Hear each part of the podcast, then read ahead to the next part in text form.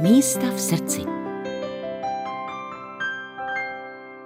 No, já mám asi nejhlouběji v srdci tam, kde jsem nejčastěji, bohužel to teda není doma, ale je to v práci, ale není to práce, je to dům nádherný secesní po rodině Sajdlově, který vlastně vypráví svoji historii víc už než 100 let a neustále tam nacházíme nějaké nové příběhy, nové souvislosti, nová překvapení. Teď jsme tam byli se vzácnou návštěvou, byly to vnučky Josefa Sajdla, které přijeli ve svých již 85 letech a znovu znova procházeli tím domem, který já se pořád domnívám, že už ho znám, neznám.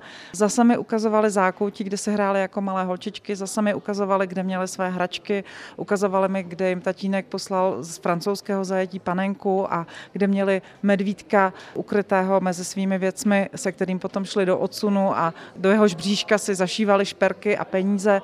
Takže stále, byť ty známé zdi, odkrývají nějaké nové příběhy, nové historky a nějak to se mnou rezonuje rezonuje a v tom srdci prostě to zůstává. Tak to je nádherný tip.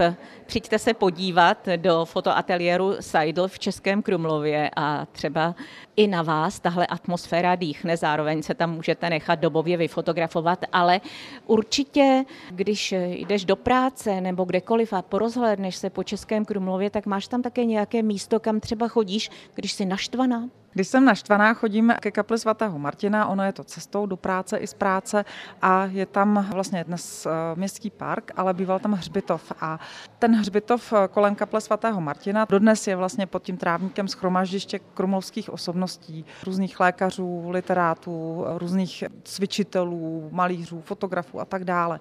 Nedaleko odtud bývala plovárna, kde se plavčík Kikinger proháněl s dalšími svými svěřenci mezi vodami tehdy ještě čisté Vltavy, nebo teď znovu čisté.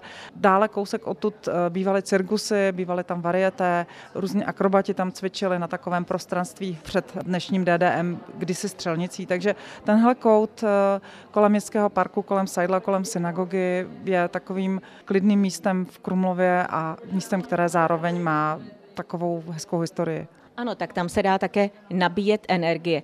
Zdeno, i když žiješ v historii, tak určitě se díváš i do budoucnosti. Máš nějaký sen, třeba cestovatelský? Chceš se někam ještě podívat, anebo si říkáš, že když všichni míří turisté do Českého Krumlova, tak proč ty bys někam vyjížděla poznávat něco jiného?